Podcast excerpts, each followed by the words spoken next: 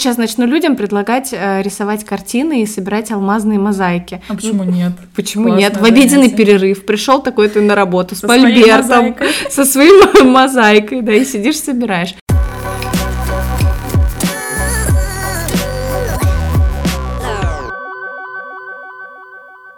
Всем большой психологический привет! Вы слушаете подкаст «Психанем с умом» и его ведущих Софию и Викторию. Привет, привет! Да, с вами снова я, практикующий клинический психолог София Семенова и студентка факультета психологии Виктория Абрамник. Сегодня мы поговорим о вредных привычках в интернете и поможем разобраться с тем, какое поведение онлайн может действительно сигнализировать о трудностях и для чего и почему мы, в принципе, так себя ведем. Люди совершенно разного возраста используют гаджеты. Мы живем в эпоху повсеместной ди- дигитализации, и нас постоянно окружают компьютеры, планшеты, телефоны. Думаю, поэтому об этом особенно важно говорить.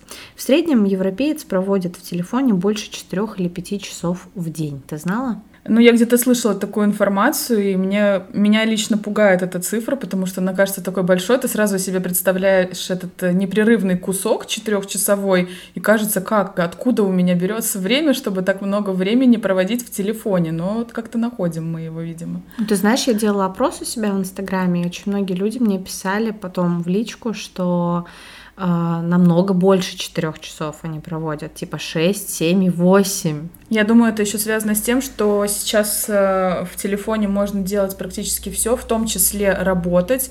Поэтому то, что люди там проводят, не знаю, много времени в телефоне, это не значит, что они в соцсетях зависают, а, возможно, делают что-то по работе, по учебе, Ну, созваниваются конечно, да. с кем-то. То есть это общее количество, важно, наверное, это тоже понимать. Мгм, Именно так. Наверное, перед тем, как вообще говорить о чем-то нездоровом или вредном, нужно понять и обговорить более положительную сторону этого вопроса. Для чего вообще человечеству нужен весь этот интернет, соцсети, онлайн-магазины и так далее? Как говорится, ведь и без этого раньше как-то жили и ничего, справлялись. Но согласись, это сильно облегчает разные процессы, да, с которыми мы сталкиваемся.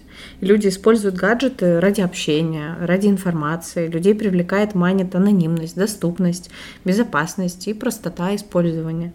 Часто люди пользуются сетью для получения определенной социальной поддержки, да, ну, за счет принадлежности к определенной социальной группе, сексуального удовлетворения. Возможно, также это позволяет им творить свое я, да, своего какого-то виртуального героя, скажем так.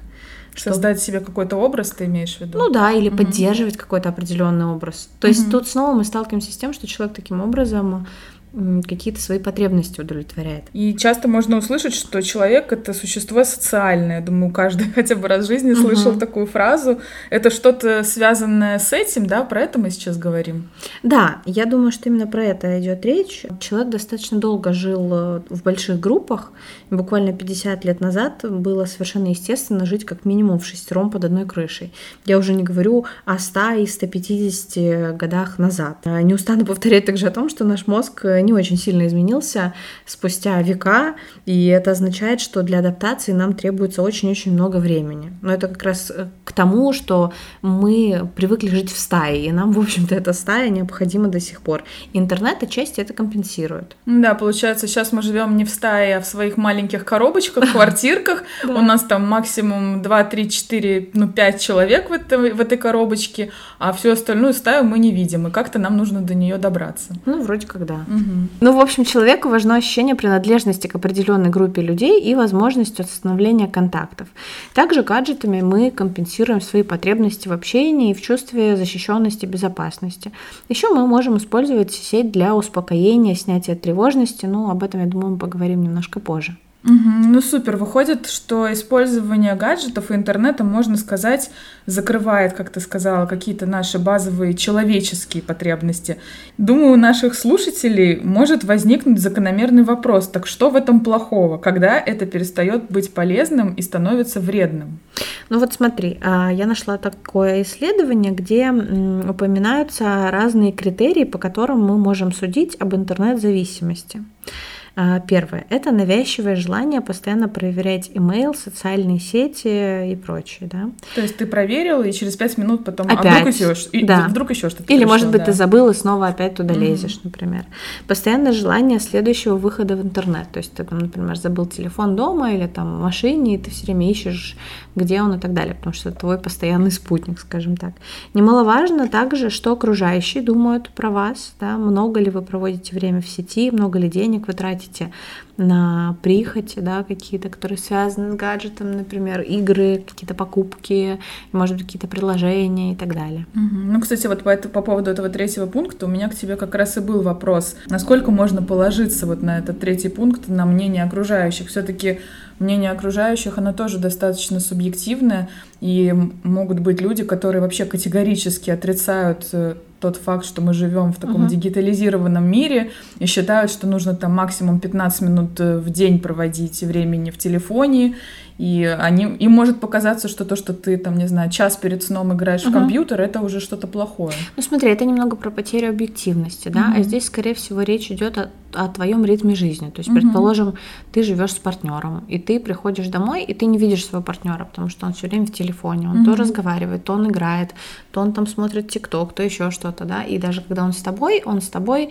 он с тобой формально. Uh-huh. То есть, на самом деле, он не смотрит тебя в глаза, не ориентируется на тебя и так далее, потому что он находится вот в этом телефоне. Uh-huh. Да, ну, наверное, здесь мы можем судить о том, что человек недоступен, несмотря на то, что он физически находится в одной комнате с тобой, да, или, может быть, это подросток, да, или там кто-то другой. Uh-huh. А, то есть, э, я думаю, здесь критерий, конечно, плавающий, но немаловажно, ну, то, что видят окружающие люди здесь. Uh-huh. Да, мы не можем ориентироваться здесь на какого-то одного человека, но если эта проблема есть, и я еще могу свериться там со своим экранным временем, и там у меня там 22 часа, например. Когда человек спит. Да, это хороший вопрос. Может быть, что-то со мной не так. Но вообще есть разные тоже тесты там которые можно, как можно сделать такой чекап, mm-hmm. да, на свои отношения с гаджетами, интернетами, но думаю, все они тоже могут быть субъективными. Угу. Я еще когда тоже читала на тему, ну, в принципе, каких-то игровых или интернет-зависимостей, встречала такой критерий, как если это мешает твоей другой жизни, то есть угу. твоей реальной жизни, грубо говоря. Если ты не можешь нормально концентрироваться на работе без того, чтобы там каждые полчаса не залезть в ТикТок и так да. далее. То есть, наверное, какой-то такой критерий тоже можно ну, выделить. Ну, про качество жизни, да? да. Если ты там пошел в туалет, тебе нужен телефон, если ты ешь, тебе нужен телефон, ты гуляешь, тебе нужен телефон, да, то есть это получается э, как какой-то аватар, грубо говоря, да? Я думаю, это не окей. Давай тогда, может быть, более конкретно поговорим теперь о нескольких самых популярных вредных привычках, особенно актуальных в наши дни. И знаю, что есть такая штука, как doom scrolling, когда ты постоянно либо листаешь ленту до бесконечности, либо все время читаешь новости, либо гуглишь что-то до ума помрачения, пока не найдешь ответ. Я правильно понимаю, что это как раз то, что ты подразумевала, говоря, что гаджеты помогают нам в борьбе с тревожностью. Ну, например, человека что-то беспокоит, и он думает, что если найдет ответы на свои вопросы в интернете, то ему станет спокойнее. Да, ну вроде как дает человеку чувство безопасности и осведомленности. Ну, спойлер, это не работает. Да, вот давай объясним, почему это не очень хороший способ, чтобы эту тревожность побороть. Мы создаем вокруг себя определенный мыльный пузырь.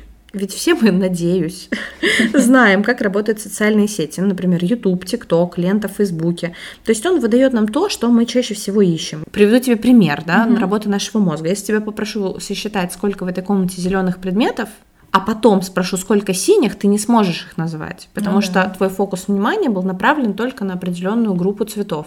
Также в интернете, да, то есть если я ищу, например, информацию о том, почему вредны прививки, интернет будет выдавать мне информацию об этом и дальше, в угу. других соцсетях и так далее. То есть, соответственно, я не расширю свой кругозор, да, и редко, когда наш мозг работает как-то иначе, или мы настроены найти разного рода информацию, да, чаще всего наш мозг уже как будто знает, во что он верит. Заранее, да. Да, это первое. А второе, чаще всего это делает нас еще более неуверенными в том, в чем мы сомневаемся. Я еще слышала о похожем термине surfing. В чем отличие тут от doom скроллинга? А, ну, вроде как Doom Surfing включает в себя переключение между разными социальными сетями и новостными порталами. Или же это постоянная проверка определенных ресурсов.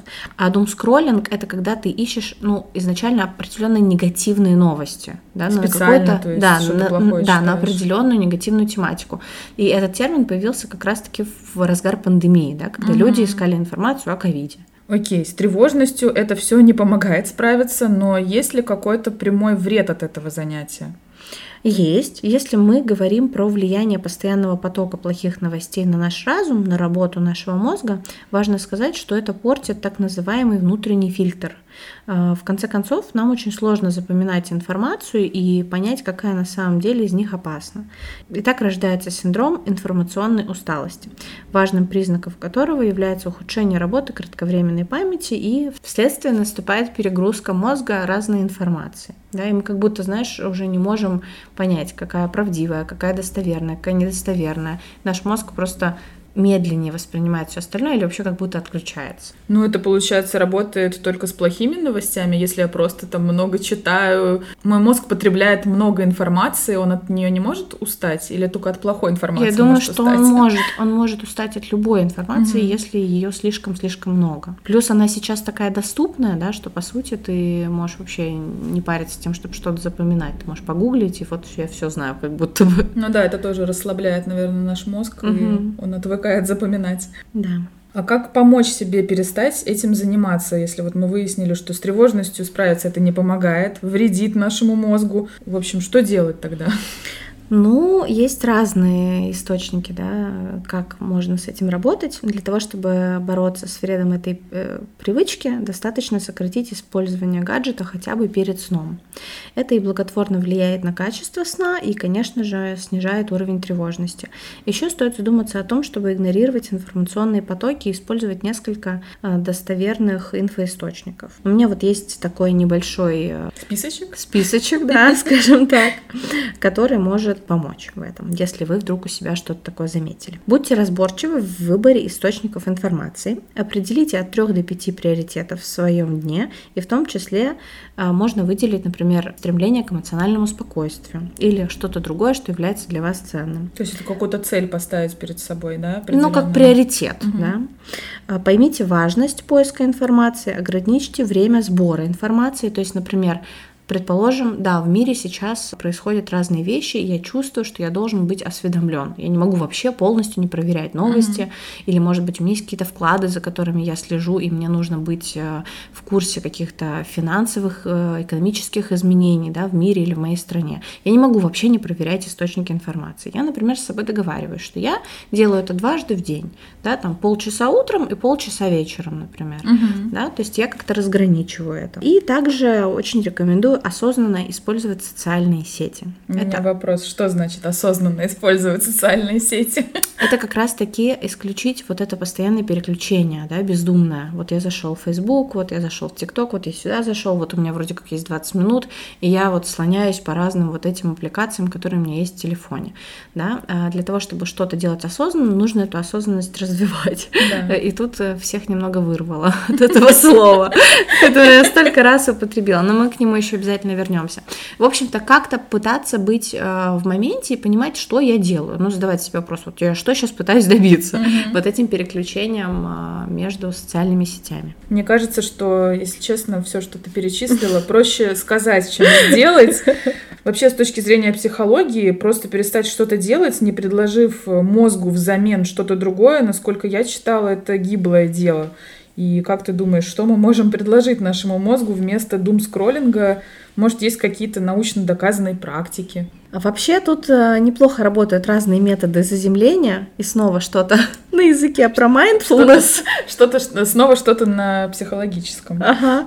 А, что, кстати, является вполне себе научным явлением. Это может быть осознанное дыхание, например, или расслабление своего тела, или какой-то другой э, приятный для вас ритуал. Да? Если мы, например, говорим э, о том, как сократить время перед сном использования гаджета, да, ну какой-то горячий душ, например, чтение книги, или может быть что-то, что вас расслабляет.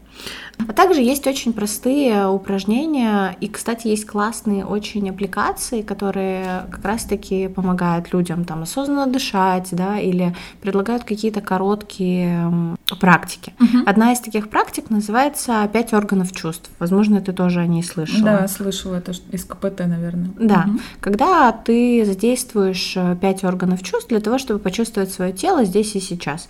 Мы поделимся этой практикой в нашем инстаграме. Кстати, если вы еще не подписаны на наш инстаграм, как раз самое время тогда и подписаться. Будем вам рады. Спасибо, что поделилась такой идеей. Предлагаю тогда перейти к следующей вредной привычке. Это бездумные покупки в интернете.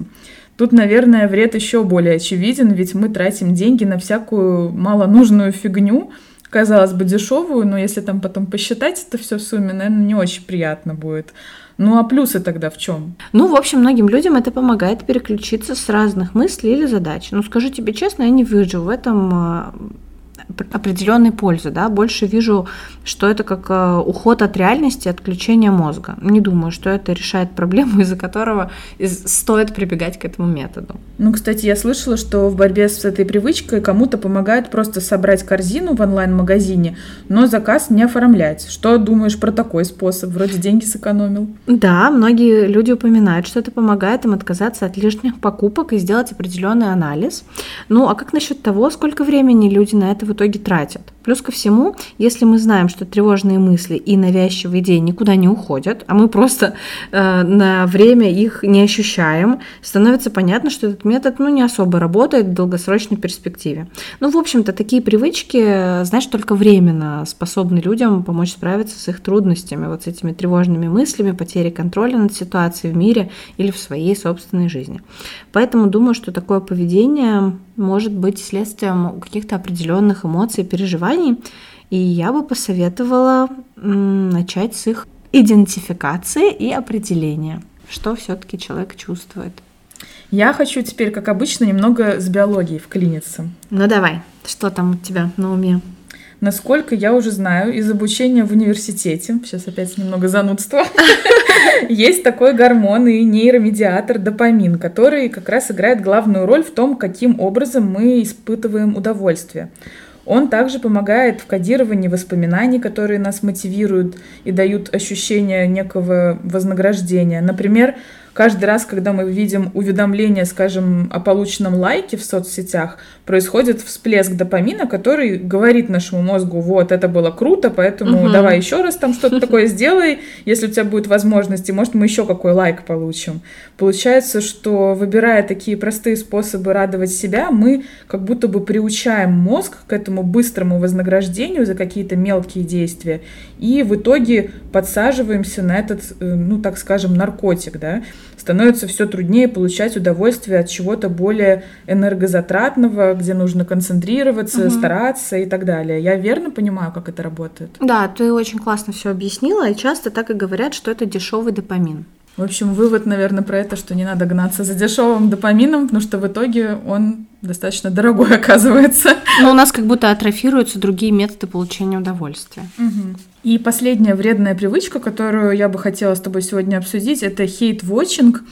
Тут речь идет о том, когда человеку, допустим, не нравится или даже бесит какой-то угу. человек, блогер, или то, что он транслирует в своих соцсетях, но мы почему-то продолжаем все равно за ним следить, обсуждать, там, беситься, что он там какую-то чушь говорит и так далее, или какой образ жизни он ведет. Зачем нашему мозгу такое странное поведение? Да, знаешь, для меня это несколько новый термин, и он, кстати, может распространяться не только на историю в соцсетях, но также на какое-то шоу, например, да, да, который человека бесит, или какой-то сериал, но он продолжает его смотреть. Я так понимаю, что объяснение здесь может крыться в нескольких стратегиях. Это может быть легким способом отвлечься от своей рутинной жизни, разрядиться или даже переключить внимание со своих проблем на недостатки другого человека да, или вот того объекта, который нас раздражает. И про разрядку хочу сказать отдельно. Это, возможно, такой легальный способ проживать злость и свое накопившееся раздражение. Также вижу в этом попытку почувствовать свое превосходство по отношению отношению к другому человеку или событию. Да? Вот я бы так, например, не поступил. Или вот он что, дурак, вот почему он так делает, да, например. Или что я как будто бы чувствую себя умнее, лучше на чем-то фоне. Да, кстати, у меня были мысли, что, возможно, это как-то помогает поднять собственную самооценку, да, то есть э, я вижу, что я лучше, да, это единственный какой-то способ мне доказать самому себе, что я в чем-то лучше других. Что я значимый. Да, да. да. Угу. Угу. Ну да, смотри, у меня вот лично сложилось впечатление после нашего разговора, что многие вредные, что многие вредные привычки имеют одинаковые функции. Я не вижу ничего предусудительного в том, чтобы иногда их использовать, ведь все же мы люди, и все мы делаем что-то такое вредное, там, не знаю, пьем Кока-Колу, едим конфеты или что-то еще. Но, в общем-то, важно наблюдать за тем, чтобы это не въедалось в нашу жизнь и не становилось нормой. Но снова, да, про качество жизни, да, вот насколько это сильно влияет на, на нашу жизнь. Я хотела тебя еще спросить вот что. Правильно я понимаю, что иногда человек берет в руки телефон, чтобы залезть в соцсети, например, в свой там обеденный перерыв, ну или просто в какое-то свободное время, или когда он устал, uh-huh. и он считает, что он таким образом отдыхает. И вот, э, насколько я читала, все-таки мозг в этот момент не отдыхает. Я думаю, это тоже важно сказать. Может быть, ты как-то поподробнее могла бы тоже это прокомментировать. Ну, смотря что он там делает, да, если он э, анализирует э, жизнь других людей, что-то читает, или, может быть, что-то смотрит, да, то все равно мозг продолжает свою работу. То есть нет как такового переключения внимания. Ну, если он там играет в какие-то вот эти вот э, дурацкие игры, типа три в ряд, вот эти вот шарики там угу. какие-то там перекатывает. Ну, мы снова сталкиваемся с этим дешевым допамином. Да, это просто такой вид отключения от своей реальности. Но это отдых или нет, вот если так с точки зрения психологии? Я, я думаю, что это определенный вид развлечения. Угу да, не знаю, насколько это прям мозг воспринимает как отдых. Я думаю, что отчасти это такое же экранное время, как мы сидим за компьютером, например. Ну да, скорее всего. А как тогда вот по-другому отдыхать в современном мире? Особенно в Латвии, где большую часть времени погода так себе. Ты ставишь меня своими вопросами в тупик и неловкое положение. Я сейчас начну людям предлагать э, рисовать картины и собирать алмазные мозаики. А почему нет? Почему Классное нет? В обеденный занятие. перерыв пришел такой ты на работу с со мольбертом, со своей мозаикой, да, и сидишь собираешь. Ну, в общем, я думаю, важно, чтобы наш отдых был разнообразным, да, и важно также понять, что именно мы подразумеваем за отдыхом, да, смена картинки, смена действия, или это что-то приятное, что-то, что доставляет нам удовольствие. После того, как мы много лет используем определенный однотипный вид отдыха, да, ну, например, вот эти вот складывания в ряд угу. кубиков там или чего-то еще, то нам нужно время себя переучить, да, что я учусь получать удовольствие от чего-то другого. Вот. И это, конечно, тоже работа. Наш мозг, ну, не любит работать, не любит трудиться. И отчасти этим объясняется то, почему мы любим так телефоны, гаджеты, потому что все очень просто, не нужно напрягаться. Мне кажется важным сказать, что для того, чтобы отдыхать там с тем же рисованием или еще с какими-то такими творческими занятиями, не обязательно быть в этом профессионалом. Это сейчас многие послушают такие, ой, я рисовать не умею, или я там, не знаю, танцевать не умею, значит, я буду просто продолжать эти три в ряд собирать в телефоне. На самом деле это же не про то, что ты должен это, это хорошо уметь, это просто такое как бы релаксационное занятие. Ну да, то, что тебе просто нравится. Ты знаешь, я сама таким образом несколько лет назад пришла к тому, что завела себе такой же дневник в клеточку, да, где ты просто сам себе рисуешь, организовываешь распорядок дня и так далее. Я сделала это потому, что мне очень нравятся всякие канцелярские штуки, наклейки, там, О, фломастеры, да, О, да, да, и все такое. Я поняла, что это такой как бы легальный способ э, не идти заново в университет и все это покупать 1 сентября, да, а вот ну, просто делать это, и почему бы и нет. И... Ты так намекаешь, что я пошла учиться, чтобы себе тетрадочки купить? Нет, нет, нет, что ты. В общем, это мне доставляет удовольствие. В перерывах каких-то я могу там это поделать, да, и это совсем не про то, что я идеальный художник. Нет, ну, просто такое разнообразие деятельности. Может быть, ты можешь посоветовать какую-то книгу на эту тему? Слушай, знаешь, лично я не читала эту книгу, которую собираюсь посоветовать, но я о ней много слышала, и, в принципе, по описанию, по содержанию понятно, что она упоминает, в этой книге упоминается очень много вещей, о которых мы сегодня поговорили, плюс, возможно, там люди могут найти какие-то ценные рекомендации. Угу. Эта книга называется «Цифровой минимализм. Фокус и осознанность в шумном мире».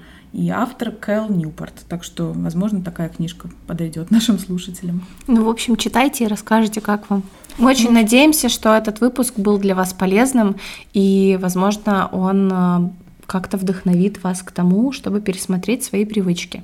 Если у вас есть какие-то другие интересные вредные привычки в интернете или связанные с гаджетами, то заглядывайте в наш Инстаграм и оставляйте комментарий. Мы обязательно посмотрим, что там за привычка, и, возможно, если наберется еще какое-то количество интересных привычек, то сделаем отдельный выпуск про них. Ну или просто ответим вам, что думаем. Спасибо, что были с нами.